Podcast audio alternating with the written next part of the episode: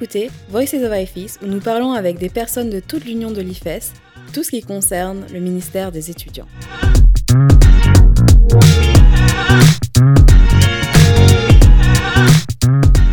Bonjour à tous et bienvenue dans un nouvel épisode de Voices of IFES. Je suis Maëva, je travaille pour euh, l'IFES dans le bureau à Oxford et euh, aujourd'hui je suis jointe de Armand, le secrétaire général des GBU Togo. Bonjour Armand. Bonjour Maëva. Comment ça va aujourd'hui? Ça va très bien et merci pour l'invitation euh, dans ce podcast. on est super content de, de, recevoir des gens. Euh, je pense que, bah, en fait, c'est ma première interview avec euh, quelqu'un en Afrique et je suis super contente de le faire en français et je suis super contente de faire cette interview avec vous. Merci, Maëva on va aujourd'hui parler d'une euh, conférence qui va se passer l'année prochaine, euh, mais euh, je voudrais un peu en savoir sur vous, votre contexte, ce que vous faites. Donc, où se trouve le Togo? Le Togo est un petit corridor de l'Afrique de l'Ouest. Donc, si vous connaissez la carte de l'Afrique, il suffit de voir droit devant vous, vous allez trouver le Togo. Il y a le Nigeria qui est un grand pays que les gens connaissent très bien.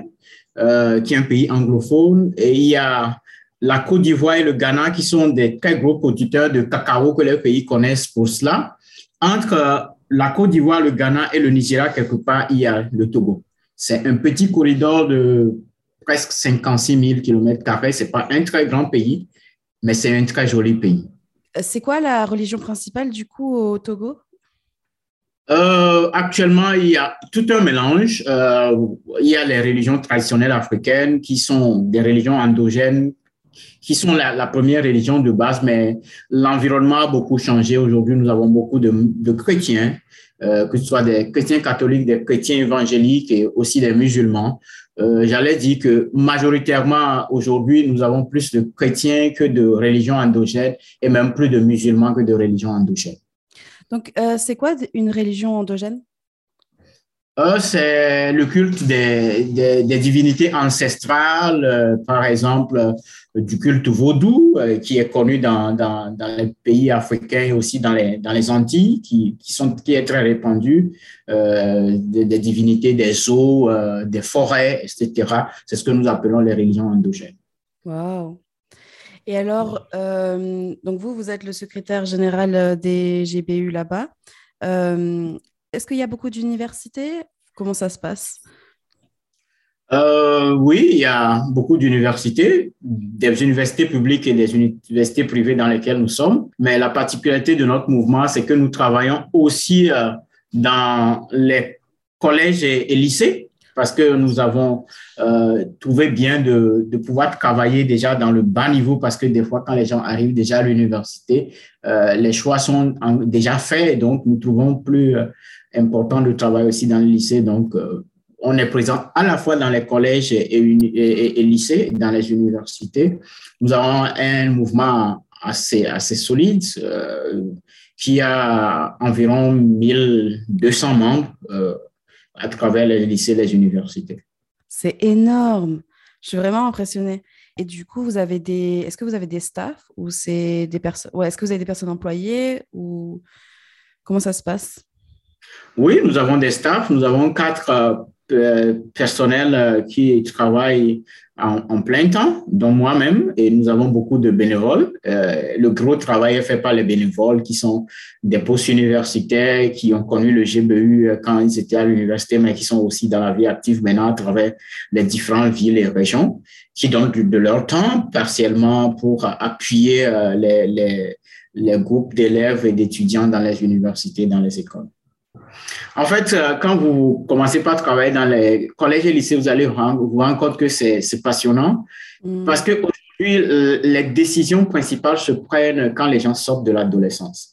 Des fois, quand ils, arrivent à l'université, ils sont déjà très mélangés. Par contre, euh, surtout au niveau du lycée, quand les gens sont entre 15 et 17 ans, pendant qu'ils travaillent à, à, valider leur baccalauréat, il y a beaucoup de décisions qui se passent du coup on récupère ces élèves quand ils arrivent à l'université et là, mm. tout le travail de maturation se fait et c'est beaucoup plus, euh, plus intéressant. Oh, c'est chouette.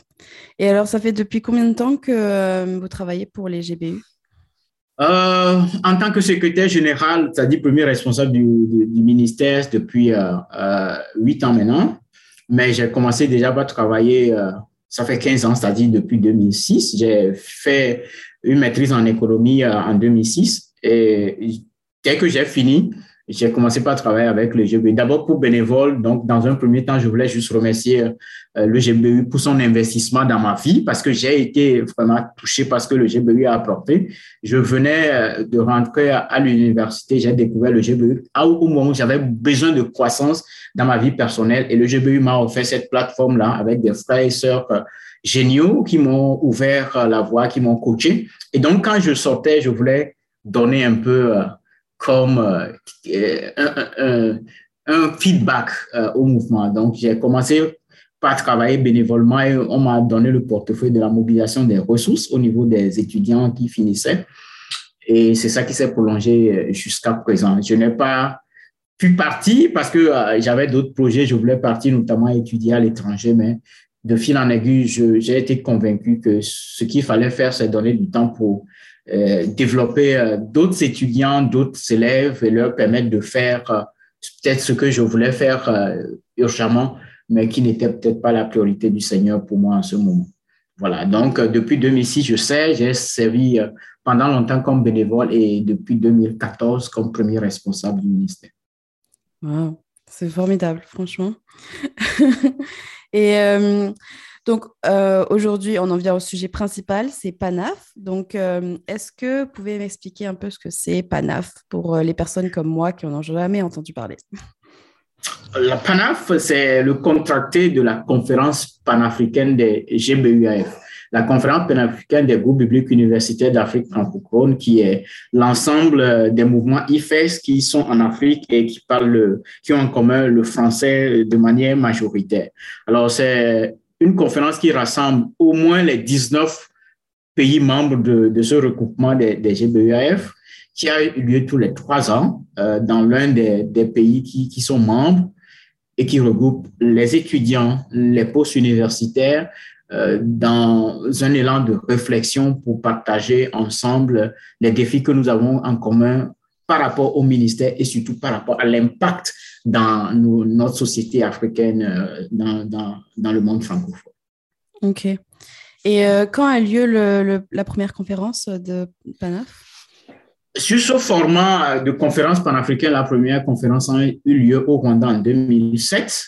Euh, mais il faut dire qu'avant 2007, il y avait eu plein de rencontres de ce genre que nous appelons les triennaux des GBEF, parce qu'il faut rappeler que pour la petite histoire, les GBEF étaient d'abord comme une entité unique au niveau de l'IFES et qui se rencontrait pour euh, des conférences décisionnelles. Ils avaient un, un, comité exécutif et c'est à partir de 2099 à l'Assemblée mondiale de Séoul que la plupart des mouvements de notre région se sont affiliés directement à l'IFES. À la conséquence de leur affiliation directe, était que on ne pouvait plus garder les GBEF comme une structure décisionnelle avec un comité exécutif parce que tous les mouvements étaient maintenant dissociés avec le conseil d'administration. Mais nous avons jugé bon de trouver encore euh, euh, une plateforme pour continuer de, de, nous rencontrer au niveau de l'Afrique francophone, qui est notre zone de partage, parce que nous trouvions important. Vous savez, euh, la dimension communautaire est très importante en Afrique et même si on ne se rencontrait plus euh, pour des décisions, on avait besoin de partager des choses en commun, des défis en commun. Et donc, la première conférence a eu lieu au Rwanda, parce qu'après Séoul, Séoul 1999, euh, il y a eu le dernier euh, triennal qui était celui de Bamako en 2002, et il était décidé que on n'allait plus avoir, il n'y avait pas lieu d'avoir encore des triennaux des GBE qui sont des triennaux décisionnels. Donc, du coup, on a attendu cinq ans pour commencer un nouveau format de rencontre pour toute la famille francophone que nous avons appelé la conférence panafricaine des GBEF. Est-ce que vous savez euh, estimer à peu près combien il y a d'étudiants dans toute l'Afrique francophone? Euh, Pour euh, les, mouvements des GBEF, nous en avons, pour être exact, au moins une 100 000, au moins autour de 100 000 étudiants dans tous nos mouvements. Euh, dans les 19 mouvements. Je, pourrais peut-être être exact si je, consulte les statistiques. Sinon, on avait des statistiques récentes qui étaient très précises par rapport au nombre de, de nos membres. Non, mais là, ça va. C'était juste une approximation pour savoir à peu près. Et je trouve que 100 000, c'est énorme. Je trouve ça vraiment encourageant, en fait. Quelle était l'initiative derrière euh, la conférence euh, de PANAF L'initiative derrière, c'était d'offrir un projet de réflexion afin euh, d'avoir une synergie d'action pour un ministère qui ait plus d'impact dans les sphères de la société en Afrique francophone. Vous savez, en Afrique, nous avons plein de défis. Il y en a ailleurs, mais nous en avons en particulier, notamment euh, comment est-ce que les chrétiens peuvent peser sur euh, la transformation de la société avec des valeurs chrétiennes. Euh, on parle beaucoup de l'Afrique en, en mal dans les médias sociaux avec son lot de corruption, son lot de gabégie. Et nous, en tant que chrétiens euh, francophones, nous avons euh, un rôle à jouer dans la transformation de tout cela.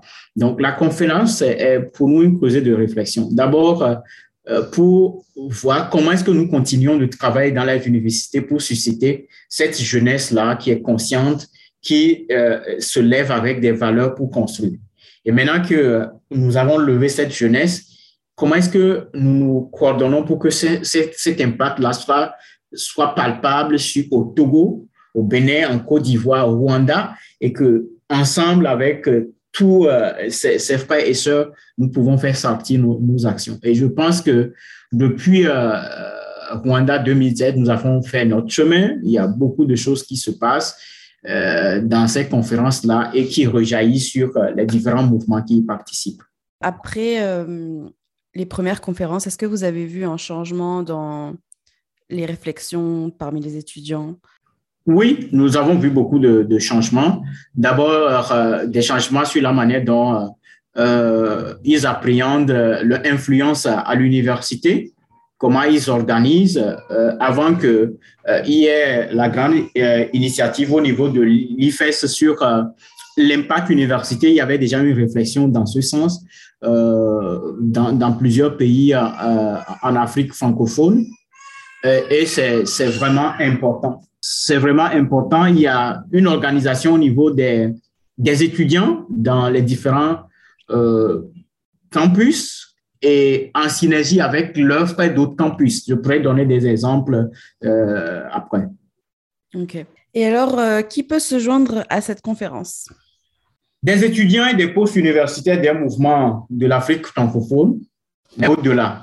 Depuis toutes les organisations des conférences panafricaines, nous avons reçu beaucoup de, visiteurs d'autres euh, mouvements qui sont, parce que nous sommes euh, très à côté de la zone anglophone de l'Afrique. Mm. Nous accueillons des, frères de la zone anglophone. Nous accueillons aussi euh, des frères de la diaspora africaine, mais aussi des, des, pays frères comme nous sommes francophones. Nous accueillons d'autres amis francophones du par le monde qui sont de la famille IFES mais essentiellement, les étudiants, les profs universitaires des 19 pays francophones, ils sont vivement attendus. Et ça peut être des étudiants sympathisants, ils ne sont pas encore, euh, ils sont pas membres, mais on veut qu'ils découvrent euh, l'IFES, on les invite. Et euh, ça se passe assez bien. OK. Donc la conférence, c'est pendant combien de jours? C'est une semaine. Cette ah. année, ce serait du 6 au 13 août 2022. Donc ça fait une semaine pleine. On commence un samedi, on termine un samedi. Ok. Et pourquoi euh, des étudiants ou des postes universitaires doivent se rendre à cette conférence? Euh, Je l'avais dit euh, tantôt que la dimension communautaire est très importante dans le contexte africain. Nous sommes un peuple qui aime rester ensemble, parler, réfléchir. Et c'est très important pour nos étudiants de sentir qu'ils font partie de quelque chose de grand.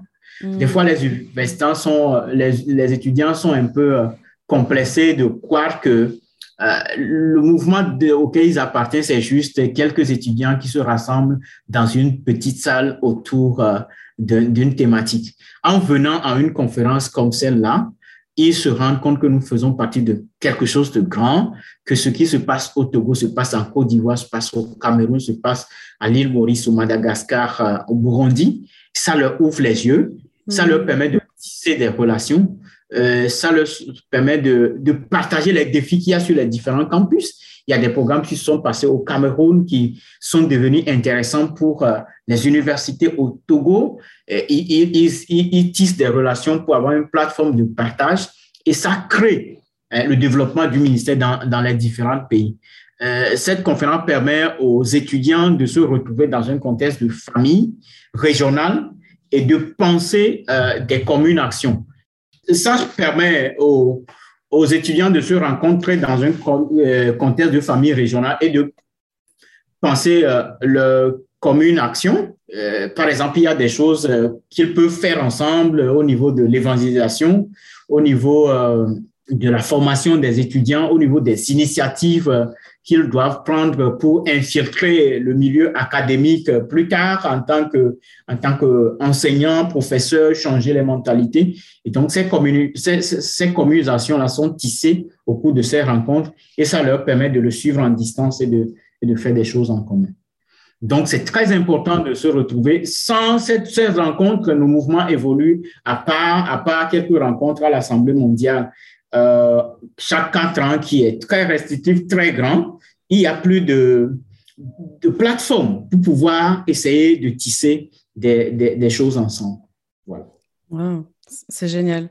J'ai été, quand j'étais étudiante, j'étais à une conférence euh, européenne et c'est là que j'ai, que j'ai connu l'IFES en fait. Et, et je me suis dit, waouh, parce qu'on peut se sentir vachement isolé. Euh, surtout, c'est pas tous les mouvements qui ont énormément de, de, gens. Et du coup, si on est dans un mouvement où il n'y a que 10 personnes, c'est assez, enfin, c'est assez triste et je trouve que de se dire qu'il y a d'autres personnes qui, qui, luttent et qui sont dans d'autres pays euh, et aussi s'encourager en fait, se donner des idées, euh, enfin, ouais. c'est génial. Et ça ouvre énormément les yeux de nos étudiants sur le monde.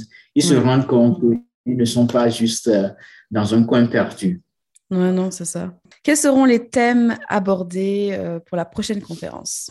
Le thème général de la prochaine conférence panafricaine, c'est le Christ éternel dans les temps présents. Il y aura beaucoup euh, de, facettes de ce thème-là euh, à travers euh, les plénières, mais les ateliers, les racontes B2B que nous allons organiser. Mais le but général derrière ce thème, à travers les différents ateliers et plénières et panels que nous allons organiser, c'est de penser comment adapter le ministère à un contexte universitaire en constante mutation. Et ces derniers mois, ça a encore beaucoup évolué, même si la mutation était déjà là avec la, situation de Covid. L'université a beaucoup changé. Nous avons une université qui se virtualise de plus en plus. On, arrive presque à un moment où on a des étudiants qui peuvent se passer de venir à l'université physiquement et, et valider euh, leur diplôme comment adapter le ministère pour pouvoir encore continuer de parler à ces étudiants-là, mmh. à les transformer, à leur inculquer des valeurs avec lesquelles nous allons con con constituer nos sociétés. Le Christ, il ne change pas, il est éternel, mais comment l'annoncer, comment le vivre, comment le partager dans ces, ces temps présents. Donc, il y aura beaucoup d'ateliers, de, de panels pour réfléchir à adapter le ministère dans ce contexte-là. Et aussi, comment continuer d'annoncer ce Christ-là dans les milieux professionnels. Parce que quand nous disons que notre vision, c'est de transformer les étudiants pour la vie, nous sommes d'accord que l'impact que nous cherchons se réalise un peu à l'université, certes, mais réellement dans la vie active. Parce que nous les transformons à l'université pour qu'ils deviennent des gens qui répandent l'odeur de la connaissance de Christ dans les sphères de la société. Et pour que cela soit papable, il faut que nous adaptons le ministère dans le contexte le contexte de l'université présent, mais le contexte où ils vont aller répandre l'odeur de la connaissance de Christ. Donc, le thème est là, mais c'est beaucoup de choses, des panels, des, des rencontres euh, entre, des échanges entre étudiants et aînés, euh, des plénières d'enseignement, d'exposés et de conférences sur cette thématique-là. Est-ce que euh, la pandémie a changé et encouragé plus d'étudiants à, à étudier depuis chez eux ou ou ça s'est passé déjà avant où les gens, les étudiants euh, étudiaient déjà euh, Oui, ça existait un peu déjà, on avait déjà des plateformes de formation à distance, ça venait un peu, mais la pandémie n'a pas donné le choix aux, universités. Euh, parce que pour protéger euh, euh, les populations de, la contamination à, grande échelle, les universités étaient obligées de suspendre les cours et de développer les plateformes de cours en ligne. parce que nous avions des universités où les amphis étaient très bondés, euh, vous avez des amphis qui sont pléthoriques et donc euh, il y a un grand risque que vous faisiez de votre université un cluster de Covid. Donc, euh, ce qui venait lentement s'est accéléré en fait. Et aujourd'hui, même avec la reprise, il y a toujours beaucoup de cours qui se passent sur les plateformes et ça demande de l'adaptation. Par exemple, dans notre contexte du Togo, très récemment, nous avons fait une série de formations sur les, petits groupes au centre, que nous avons demandé les petits groupes au centre, où nous avons amené nos étudiants à miniaturiser la, rencontre en groupe. On n'est plus dans un contexte où il faut euh, euh, avoir 15, euh, 30 personnes dans une salle pour faire une réunion, mais déjà autour d'un reposoir au campus, avec 4, 5 personnes, vous pouvez faire une réunion. Vous pouvez le faire dans votre quartier. Il suffit d'avoir des gens qui sont formés, qui connaissent nos activités identitaires, qui connaissent comment il faut diriger la réunion. Et donc, la, réunion continue. Donc, ça, ça c'était pas avant. Avant, on voyait que, ah, on peut prendre une, salle et puis on peut faire une réunion de 30, 50, 100 personnes.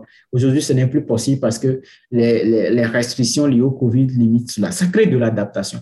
Donc, la réflexion ici, c'est comment on va continuer par annoncer Chris même si la pandémie continue, même si d'autres choses viennent, comment dans notre contexte les, étudiants vont continuer à être impactés? C'est une préoccupation, pas seulement du mouvement du Togo, mais de, des mouvements de l'Afrique francophone entièrement. Et c'est une occasion que nous utilisons pour réfléchir encore à cela.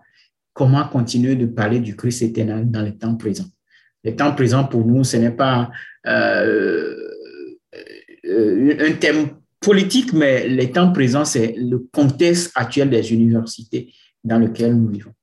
Ouais, je trouve ça génial parce que du coup, ça permet de, de, s'adapter à, l'évolution et les temps changent. Et je ne sais pas si des fois, c'est mieux les petits groupes parce que ça permet d'avoir. Les gens sont plus à l'aise de, de, parler, de partager. Euh, et pour euh, créer des relations aussi, on est plus proche dans des petits groupes. Oui, oui. Et euh, ce que ça développe surtout, c'est les leaders. Parce que dans un grand groupe, vous avez deux, trois, cinq personnes qui dirigent, mais si vous voulez miniaturiser les groupes, c'est que vous vous assurez qu'au moins dans chaque groupe, il y a une personne formée capable de reproduire la qualité de travail que vous voulez entendre dans le grand groupe. Du coup, vous êtes obligé de former énormément de leaders sur les activités identitaires et c'est bénéfique. Euh, ils sont plus liés au, euh, à la contrainte du lieu, à la contrainte du temps qu'il faut trouver pour tout le monde. Euh, c'est des, adaptations euh, auxquelles nous sommes poussés, mais qui sont bien pour le ministère. C'est super. Je me demandais, est-ce que vous aviez des témoignages des conférences précédentes, des personnes qui, après être allées à la conférence, ont changé leur vie, leur ministère, ou juste des choses encourageantes à dire? Oui, euh, énormément. Euh, peut-être que je vais donner quelques, euh, quelques jeunes qui sont assez poignantes. on, a, on a énormément de témoignages de ce que la conférence changé dans, dans la vie, surtout par rapport à l'engagement de nos étudiants. je vais donner les exemples de la dernière conférence que nous avons eue au Bénin, où on était autour de 800 étudiants et post-universitaires. C'était une très grande conférence je me suis rendu compte que, par exemple, dans mon contexte du Togo, avant cette conférence, beaucoup de nos étudiants, surtout des universités qui ne sont pas dans la capitale, n'arrivaient pas à tenir la journée mondiale des étudiants. On, en parlait, mais ils ne savaient pas ce que c'est. Mais dès qu'ils sont revenus, on, on était à la conférence en 2019, en août, dès qu'ils sont revenus, en se connectant aux étudiants des autres pays, quand on a parlé, on a annoncé la, la JME, la Journée mondiale des étudiants de 2019, j'ai constaté tout à, tout à coup un changement. Ils se sont connectés aux étudiants d'autres pays, ils voulaient savoir ce qu'ils font, comment ils prient, comment ils s'organisent. Et ils ont même fait des, fait des connexions virtuelles avec ces étudiants. Et ça a changé leur perspective de ministères. Ah, voilà, au Mali, il y a des gens qui prient, ils ont des préoccupations. Donc, ça a changé leur univers complètement.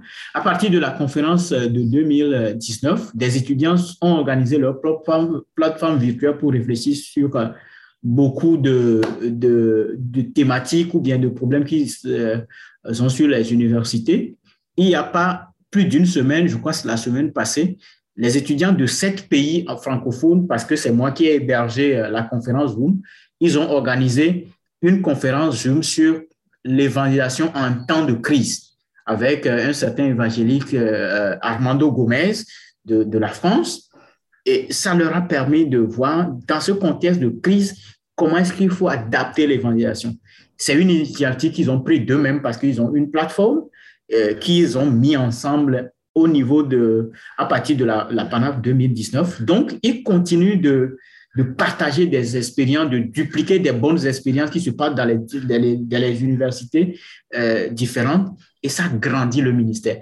Donc, si vous êtes dans la position du secrétaire général que je suis, c'est très heureux de voir que les étudiants, à partir de ces conférences-là, ils disent, ah, ceci se passe au Niger, ceci s'est passé, ils, ils participent, ils vous rendent compte, ils prennent des initiatives parce qu'ils ont vu ça ailleurs et vous voyez les, les, les étudiants se développer. Et n'oubliez pas, dans notre vision, l'une de, nos, de, nos, principes cardinaux, c'est l'initiative étudiante.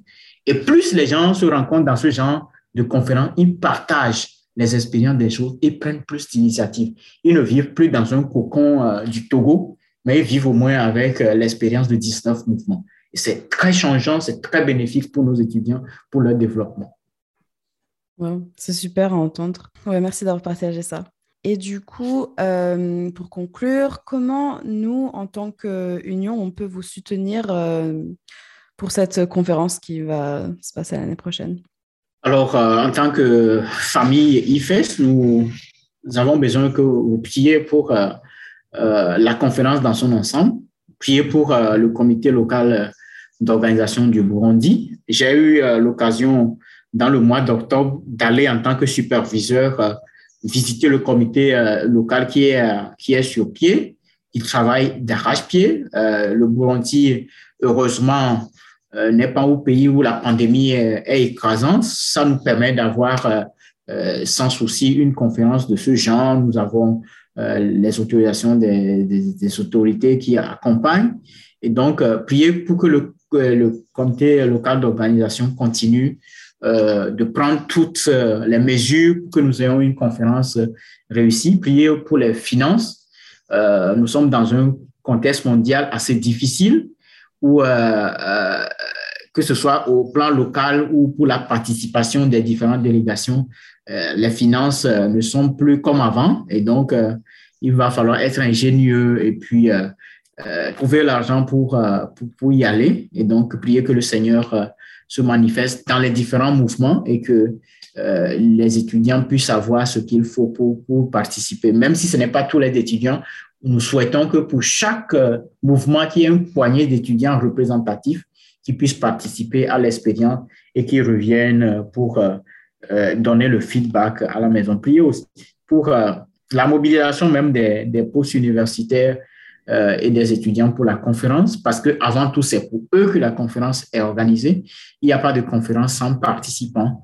Euh, je le dis parce que dans un contexte comme celle-ci, les gens peuvent euh, avoir des appréhensions. Mais comme je l'ai dit, je suis déjà allé. C'est pour ça que nous suivons, nous supervisons. Je suis déjà allé et l'atmosphère est assez confiante pour que nous puissions tenir cette conférence et, et donc que des étudiants des postes universitaires puissent au-delà de, de la désinformation qui peut exister aujourd'hui et des appréhensions liées au contexte Covid, que les gens se mobilisent et que nous puissions avoir une conférence euh, qui se passe bien. Euh, si vous voulez euh, aider pour cette conférence, on va mettre un lien dans la, le lien dans la description. Donc, vous qui écoutez, et si vous avez été touché ou si vous voulez que des étudiants puissent se permettre de participer à ça, ben, moi, je vous encourage parce que c'est vraiment une. Enfin, on entend les fruits et je trouve que c'est génial euh, de voir tout ça. Donc, euh, si vous avez à cœur d'aider, vous pouvez donner euh, sur le lien dans la description. Bah, merci Armand. C'était vraiment super d'entendre parler de, tout ça, de tout le, contexte derrière tout ce qui se passe en Afrique francophone. Je trouve que c'est génial et c'est en train de grandir encore plus. Et je trouve ça vraiment encourageant. Merci Maëva, merci pour tout ce que vous faites aussi euh, pour euh, tout l'arsenal digital que vous mettez en place pour accompagner tout ça. Et ça, ça, ça aide aujourd'hui pour le bien du ministère. Ah, de rien. Et si euh, vous voulez écouter d'autres épisodes de euh, Voices of IFIS, on a juste un épisode en français et le reste c'est en anglais. Donc euh, vous qui écoutez, je vous encourage à partager cet épisode avec vos amis et à nous, nous donner aussi des feedbacks si vous voulez entendre parler plus. Et si vous êtes un étudiant qui l'année prochaine avait participé à, la conférence, moi je veux que vous interviewez et je veux entendre parler de, de vous. Bon, ben, merci et à bientôt, Armand. Oui, à bientôt. Merci d'avoir écouté Voices of IFIS. Suivez-nous sur votre plateforme de podcast préférée pour entendre d'autres interviews comme celle-ci aujourd'hui. Si vous voulez entendre des histoires sur la façon dont les étudiants transforment leur campus dans le monde entier, abonnez-vous à Prayerline, notre bulletin d'information hebdomadaire contenant des histoires inspirantes pour vous aider à prier pour les mouvements étudiants. Vous pouvez vous rendre sur ifsworld.org pour vous abonner ou nous suivre sur Instagram et Facebook pour écouter les histoires sous forme audio. Thank you.